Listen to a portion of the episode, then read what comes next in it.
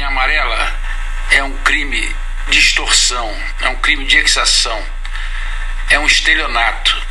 Um estelionato que a CVM, Comissão de Valores Mobiliários da Bolsa de Valores, fez um levantamento sobre esse grupo Invepar, Lanza e OAS e deixou claro: trata-se de um grupo de estelionatários fraudadores que fraudam contabilidade, que fraudam empréstimos, que negociam títulos podres, enfim, foi um relatório denunciando tudo. E esse relatório foi entregue por mim a todos os juízes e promotores do Rio de Janeiro, entendeu? Que trabalham num sistema de quadrilha, num sistema de organização criminosa, entendeu? Todos eles sabem dos crimes da linha amarela, todos eles sabem das sonegações, todos eles sabem de tudo e não tomam providência. Com certeza devem estar levando propina. Propina, é esse o negócio.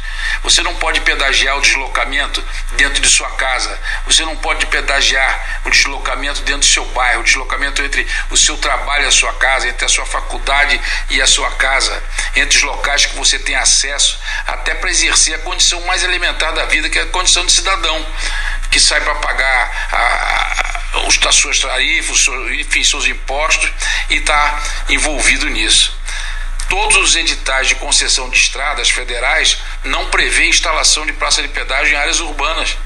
Entendeu? Isso que eles estão fazendo aqui no Rio de Janeiro é um crime.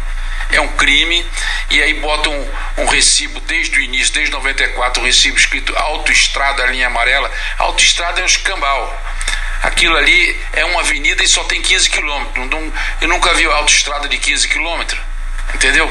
Quer dizer, estão fazendo isso porque estão dando propina propina para autoridades, entendeu? Se não tivesse, não estaria fazendo isso. Ministério Público está levando propina, juiz bandido de toga está levando propina e ninguém apura nada. É uma mega quadrilha. Isso precisa acabar. A Lava Jato precisa dar providências a isso.